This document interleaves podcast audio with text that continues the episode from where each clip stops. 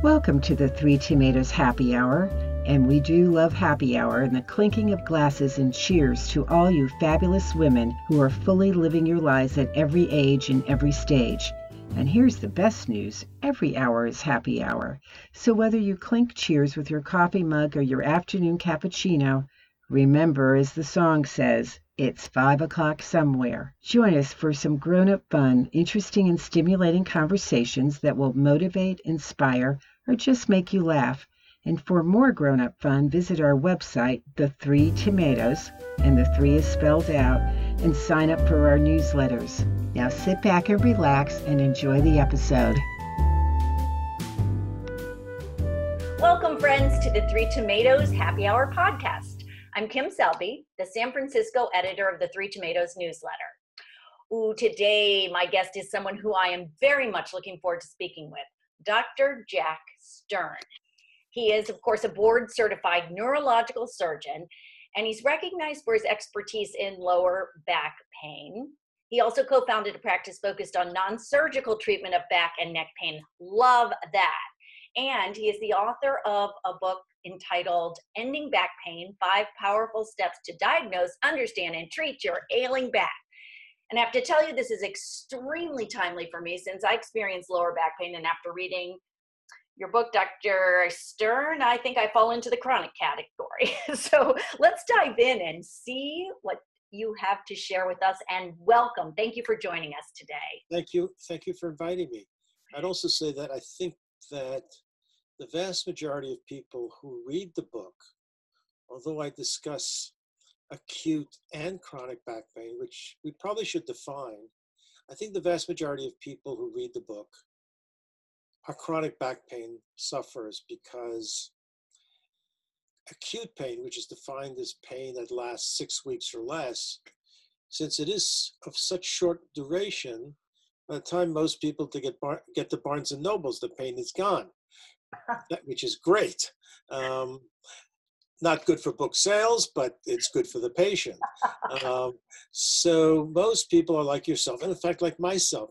I know you've read the books, so you know yeah. that I'm also a chronic pain sufferer, and um, and chronic pain is defined as pain that does not get better uh, within what would be the normal period of time that a cohort or group of other people with the same symptoms would get better. So in today's uh, nomenclature, since uh, Malcolm Gladwell and others have become so popular, we are not the outliers anymore. we are the majority of patients who suffer from back pain. People who have acute back pain, fortunately, are the minority. Uh, and as we get older and a larger percentage of the population are baby boomers like myself, we see more and more individuals with chronic back pain. Yeah, I mean, our listeners are primarily fit into that category as well. And I think I looked, or maybe I read it in your book, but I know I looked it up too, is something like 80% of people will experience lower back pain at some point in their life. Is that a number that rings about true to you? Yes, that's correct. And it's an alarming number. And that was done, that study was done by uh, randomly a group of um, uh, peeps, people sat at a battery of telephones and just called folks randomly and said, Have you ever suffered from back pain? They didn't really know who they were calling, they weren't pre selected. They were just uh, John and Jane Q Public. And um, that is a the percentage, very high percentage of people who sometime in their lives suffer an um, back pain that warrants medical attention, not just back pain, but back pain that warrants medical attention. That's, so that's a great huge number of people. Yeah, that's that's a lot. That's really interesting. And I do know, I know many. I work out almost every day, and I know everybody, really around my age group, women in particular. Is it true? Suffer from some back pain, but theirs goes away and mine stays, and I'm like, ah, that makes me mad. Is it mostly women? No, it's not. The distribution is uh, pretty much 50 50. Hmm. Um, now, needless to say, there are a cohort of women who have uh, uh, back pain during pregnancy, which uh-huh. then goes away. And there are also women who have back pain where during pregnancy, because there's this outpouring of steroids during pregnancy, their back pain gets much better and then worsens when they have the child. But women in general are not uh, more likely or less likely to have back pain than men, uh, Oh. which is actually an interesting statistic. That is actually interesting. Maybe just I'm certainly in contact with more women, and maybe women are more vocal about it than men. Well, having just come back from the gym, I see a lot of men walking around with their one hand holding their their backs, and you just know that as they get up, um, that it hurts. congratulations to them that they came to the gym, but they're certainly they're certainly hurting a little bit. That's how I feel every day at the gym. Yeah. Um, so, anyway, in in your book, so did you know you you say that you talk a lot about uh, the spine and you talk about a lot of the treatments, but you what I really like is that it seems if you lived in California, I would be going to see you. That you you take a little more time with people, and that there's you don't just rely on the diagnostic tests. Is that true? Um, yes and no. So um, ultimately, one of the points I make in the book is that you can't treat back pain unless you have a diagnosis. You can't treat it effectively. It's like saying, going to the doctor and saying, I have belly pain. Well, is it appendicitis? Did you have food poisoning, or God forbid, do you have some? Do you have uh, uh, pancreatic uh, lesion? So the same thing with back pain. It's, uh, the, the term is such a, um, we call it a, a garbage can term because everything goes in there, but you can't treat it unless you are more specific, unless the physician is more specific about making a diagnosis. And that, of course, is the challenge since your back pain may have a very different um, what we call pain generator than my back pain. Mine could come from a disc, and yours can come from uh, a joint. The person next to you can come, the pain can come because they strain their back and it's muscular, or it could be ligamentous or tendinous. So it's real important for folks like you and me who have longstanding pain that hasn't been responsive to see if a diagnosis, a proper diagnosis can be made. And based on that, you do need the diagnostic testing. Um, I guess, I guess what I was saying is that I think what you do is you you have a questionnaire for people or you have something for them to fill out which is very specific. And I I think that that really struck me. I wish I had done this homework prior to going to the doctor. And I think that's all I'm saying is that we have to take care of our own uh, we have to go into a doctor into you is what I'm understanding knowing exactly where our pain is. I like the forms that you have so that we can think about it. it. What I meant was it's not just the diagnostic. We have to tell where the pain is. We have Yeah. to figure out what makes it better, what makes it worse to help you, the physician. the reality is that in 20, almost 2020, doctors have very little time for their patients. I mean, it's a sad reality. Um, it Yeah. certainly has to do with economics. Um, and because in most cases, um, back pain is self limiting, as we said, it's usually acute and gets better.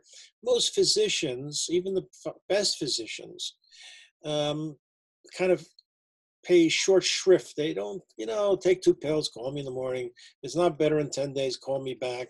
Usually 80% of people ba- never call back because it's better. But then there are people like yourself and myself where it doesn't get better. And those are the folks who really are getting shortchanged by our physicians.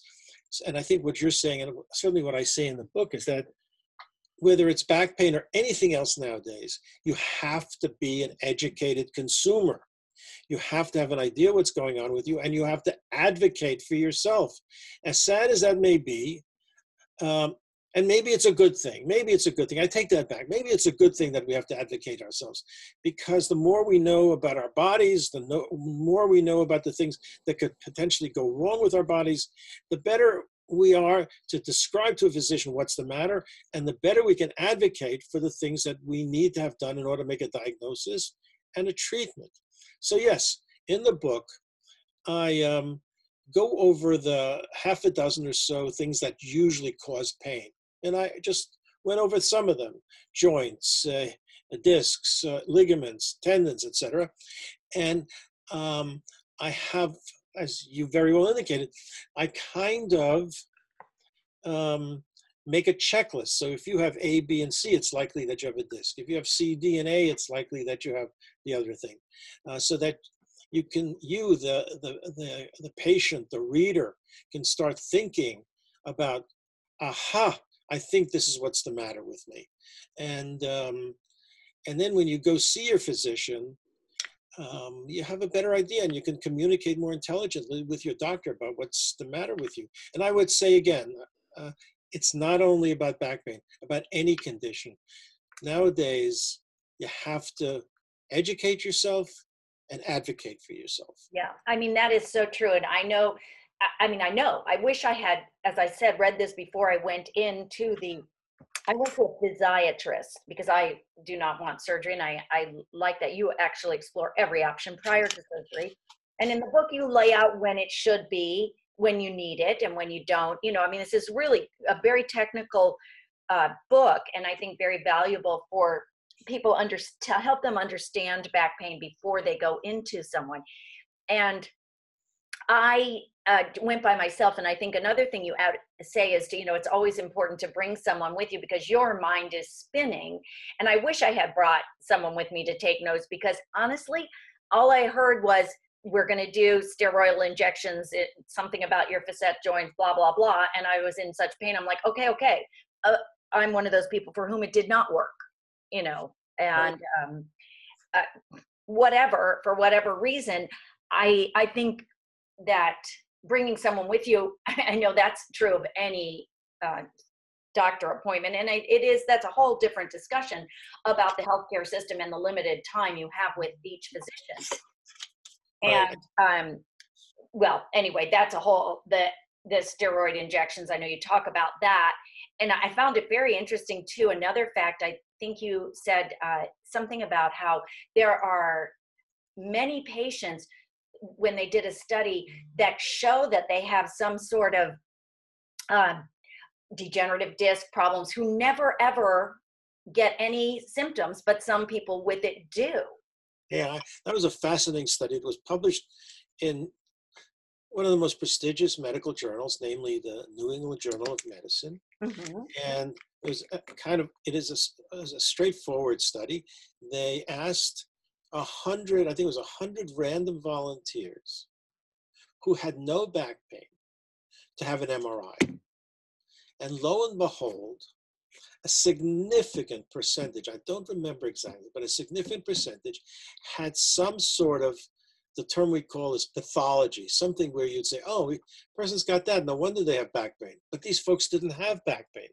So it points to the fact that and I think you, you were probably alluding to this in the beginning, it's not just having a diagnostic test. It means that the, the symptoms have to match what you see on the MRI.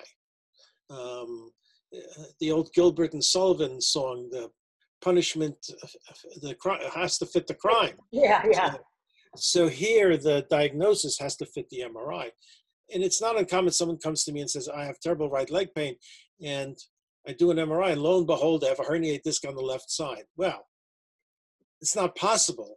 Well, it's almost impossible to have a herniated disc on the left side cause right sided symptoms. I wouldn't say always, but it's not likely. So uh, the two have to, there has to be a correlation, they have to be synergistic. Yeah. Um, to um, to make the diagnosis and the book always this also discusses which diagnostic tests are most appropriate for which diagnosis. So is, is it a CAT scan? Is it an X-ray? Is it uh, an MRI? Is it EMGs, etc. Right. And. I noticed that you, and I, I appreciate that you also, you know, said it could be something completely different causing your back pain rather right. you know, it could be an, an organ failure or, or cancer even, but I don't like to focus on that part. But I think it's important to know that it may not just be your back. Right. Right. So, so in the book, I tell a story of a man who came to me, uh, and even even I sometimes don't listen, even though I really try to listen real hard to my patients. I, you know, he comes in complaining of back pain, and uh, I did an MRI. I didn't see anything, and I kept saying to him, "I don't know where your pain's back pain's coming from." And he says to me, "Dr. Stern, you're not listening. I don't have back pain. I have cramping in my legs." And of course, I thought, you know, herniated discs, et cetera, et cetera. And then I went over his medication, and he was on a statin. And some of the statins are known to cause leg cramps. Oh. So I stopped the statin, had his doc, and, and the leg pain went away completely. So, you know, um, yeah, it's a matter of, of tuning into the patient and what, right, you got to listen. yeah. I had a professor at Columbia always said, the patient knows the diagnosis better than you do. And I think a lot of times that's right. So, because we, we know our bodies pretty well if we pay attention. Yeah, you're right. And I love how you suggest keeping a pain diary. I mean, it seems so simple, but I love that idea. It's like keeping a food diary if you're trying to lose weight or if you're trying to cure colitis. I know about that too.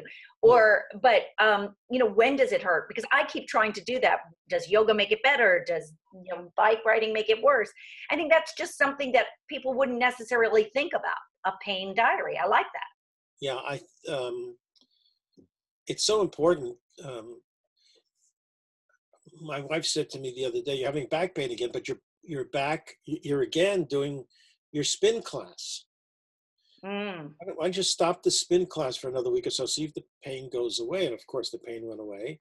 Um, and it was the type of activity i was doing and it could be you know could be dozens of other things but keeping a log um, is really important because then you can make a correlation between a specific activity and your pain it's, Yeah. Mm. I think that's particularly, particularly if the pain goes on for a while Well, yeah, and I have to work on that myself. But my favorite part of the book, and I would like to talk a little bit about this, starts when it's time to look above the neck, the psychology of pain. And I think that so many people discredit this portion. And I love how you are open to acupuncture and physical therapy and the Alexander technique, which I am really anxious to try myself. I've heard about it for years and years and years because I was a dancer, so I've heard about it. right Um, but I, I love the fact that you are able to integrate your thoughts on this and really share that with people. Do you want to, would you mind telling a few of the ways that you may have seen people improve uh, from using something that really requires the mind body connection? Of course. So I would say first off that very few people are faking their pain, or what we call a Munchausen syndrome. Where right. now there are folks who who even subconsciously get benefit out of their back pain. Uh, the fellow who tells his wife, "Oh, I'm not taking out the garbage. My back pain hurts too much." I would see it all the time. Or uh, a couple where one or the other of them uh, defers from intimacy because of back pain. Um, so, yes, there could be secondary benefit from back pain, but very few folks actually fake their back pain.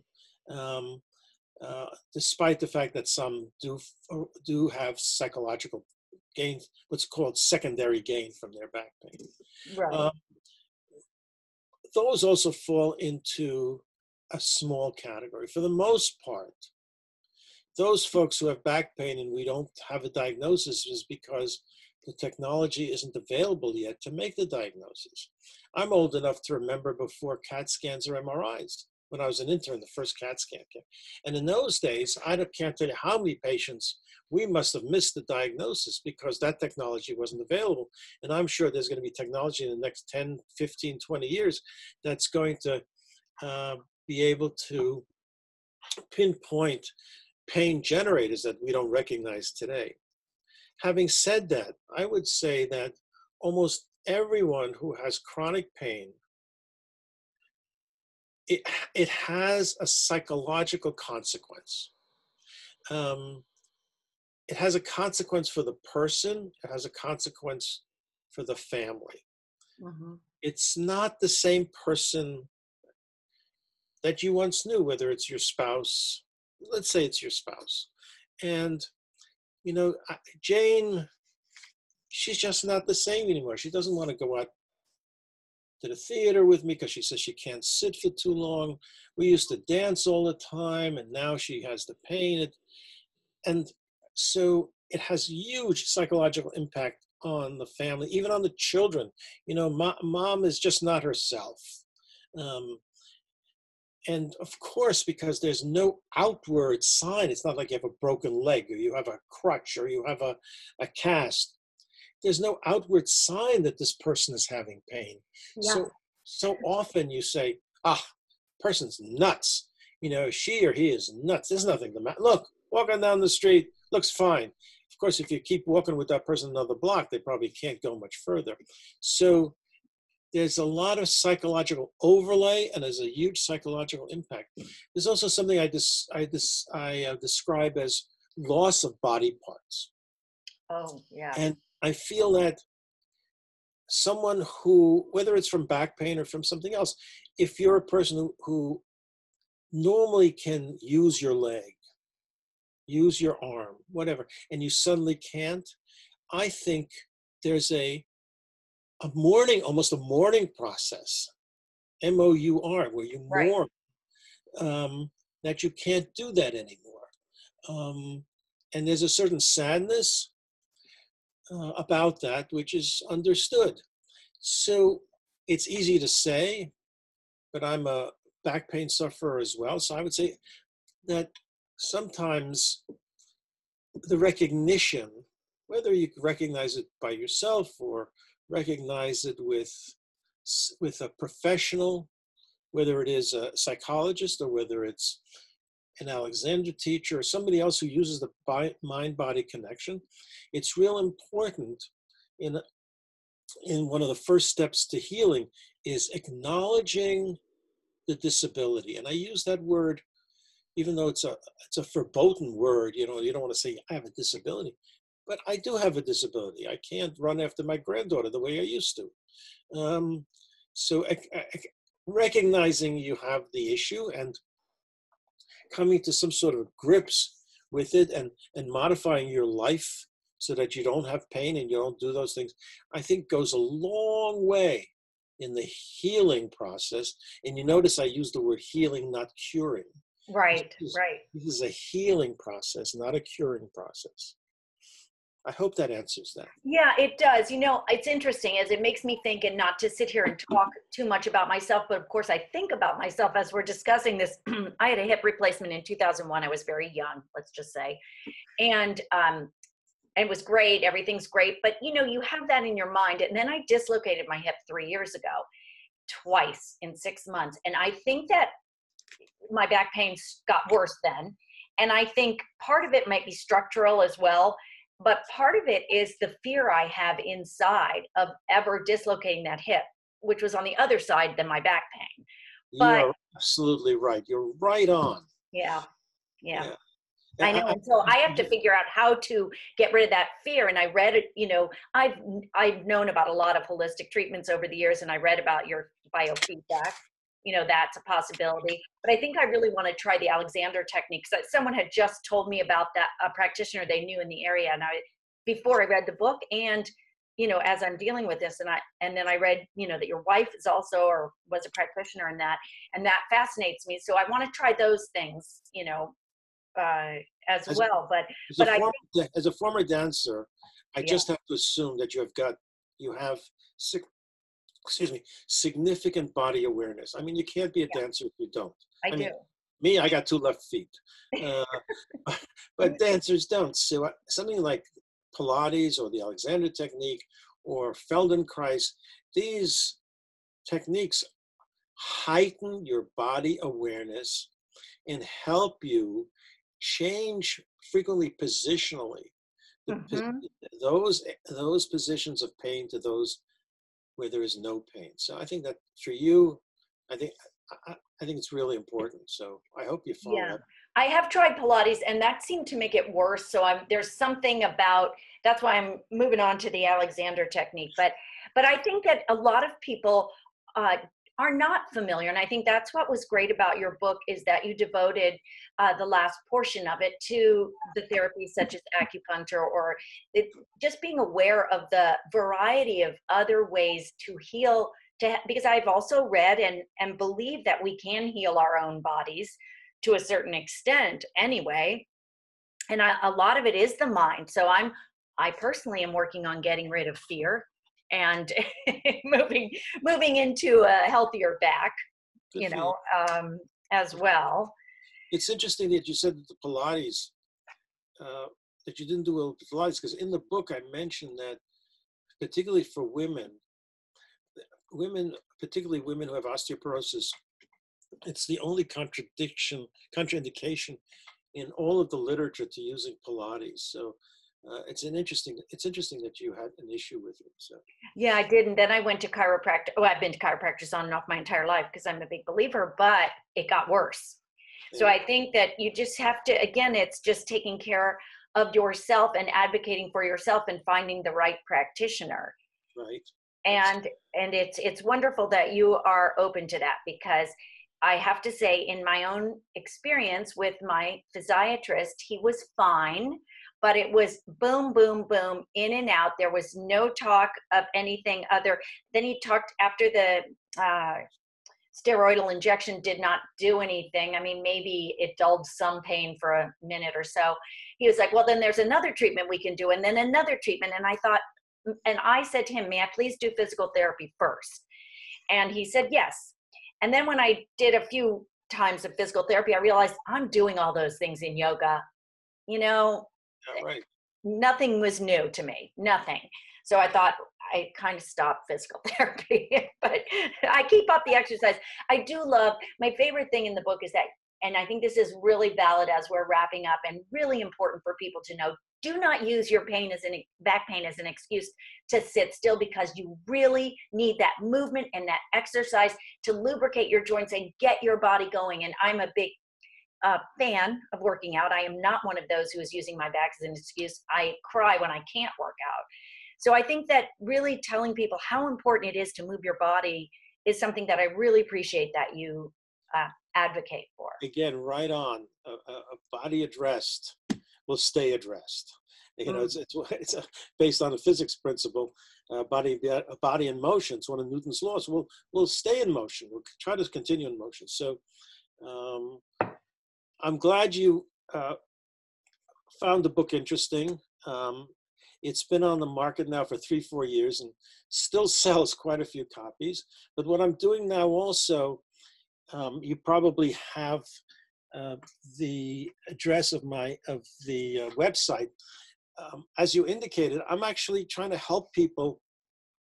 If they lo- if they go to the website, they can uh, communicate with me, possibly even send me their films, etc., to see if I can help them. oh that's wonderful Now, um, it's as if you get a second opinion, but I will not treat you. right You understand what I'm saying? I Yeah, will not yeah. treat you. I'll give you my opinion because I think that if you start treating patients, you automatically introduce a bias. right If you're a physiatrist, you want to do injections. If you're a surgeon, you want to operate. And to give a second opinion and not treat, for me, is uh, just a whole uh, way of changing the way we think about medicine. So, uh, in, on the website, there's a way of contacting me and doing that. tell us what the website is we will also include it in our show notes but if you can just say it that'd be great I think it's endingbackpain.com. You know, Okay. I'm terrible with website names. But I think well, we'll we will make sure it's up there so when people listen, it's it's in the notes. And I will be sending you my MRI because I love that that you will do that because I also I I don't understand it. And honestly, for me to have to go back to my doctor and say, "Can you explain again?" And then he starts talking in doctor speak, and I'm like, "Ah, I don't understand." You know, I understand acupuncture and physical therapy in my body, but what are you talking about? So I appreciate that you're willing and able to do that for people, and I I also appreciate your book and hope that others. I I know it has been out for a while. Is there anything that you want to add to the book that you might have uh, found out over the past few years that might be different? what I'm trying to do now is because there's so much interesting information coming out all the time, um, I will start adding um, a blog to the website. So if people want to check in on the website on a regular basis, you'll see me starting to talk about newer modalities, new techniques, et cetera, et cetera. So Ooh, that's good to know. So we'll make sure that we have your correct uh, website up there. And I just want to say, I, I thank you so much for your time today. And one of the things that I certainly gleaned from the book said uh, that you need to approach your doctor with a team oriented perspective as well. yes, Yeah, by that I mean your it could be your family. right, exactly. I love that. Yeah. Well, I think that your book gives hope to a lot of back pain sufferers. And I think that anybody who has even had the, the acute type of back pain would get benefit out of this so that they can avoid any further chronic pain. Yes, I hoping I'm hoping that's the case, and I think in my experience with people who've read the book, for example, someone has an acute herniated disc, and we're told right away that they need surgery, then they read the book, and they said, "Wait a second, Stern's book says." You can probably wait six to eight weeks unless you have a neurological deficit and not have surgery and the pain went away and i i was able to via the book prevent them from having uh, what would have turned out to be an unnecessary operation so. Well, I think that is fabulous. And nobody wants to go under the knife unless they absolutely have to. You know, no um, no offense no to surgeons on you, but but it's something, you know, the expense and the healthcare and all that stuff. But well, Dr. Stern, I thank you for alleviating my back pain today. I feel better already. well, it's as people say with, you know, sometimes you read something and your brain clicks in and it's like, oh, okay, I'm better. Just giving the giving someone the permission to feel better, you know, knowing that you have that uh, availability within yourself. So I'm going to use that today. I, I, and uh, I'm really glad if I, if I, if I accomplished anything today, that would be worthwhile. Yes, it would. Thank you so much, Dr. Stern. I look forward to uh, following your blog, and I know our readers, uh, readers, our listeners do as well. And you have a great, healthy back day yourself. You're welcome. God bless and have a great day. Thank you. Bye bye.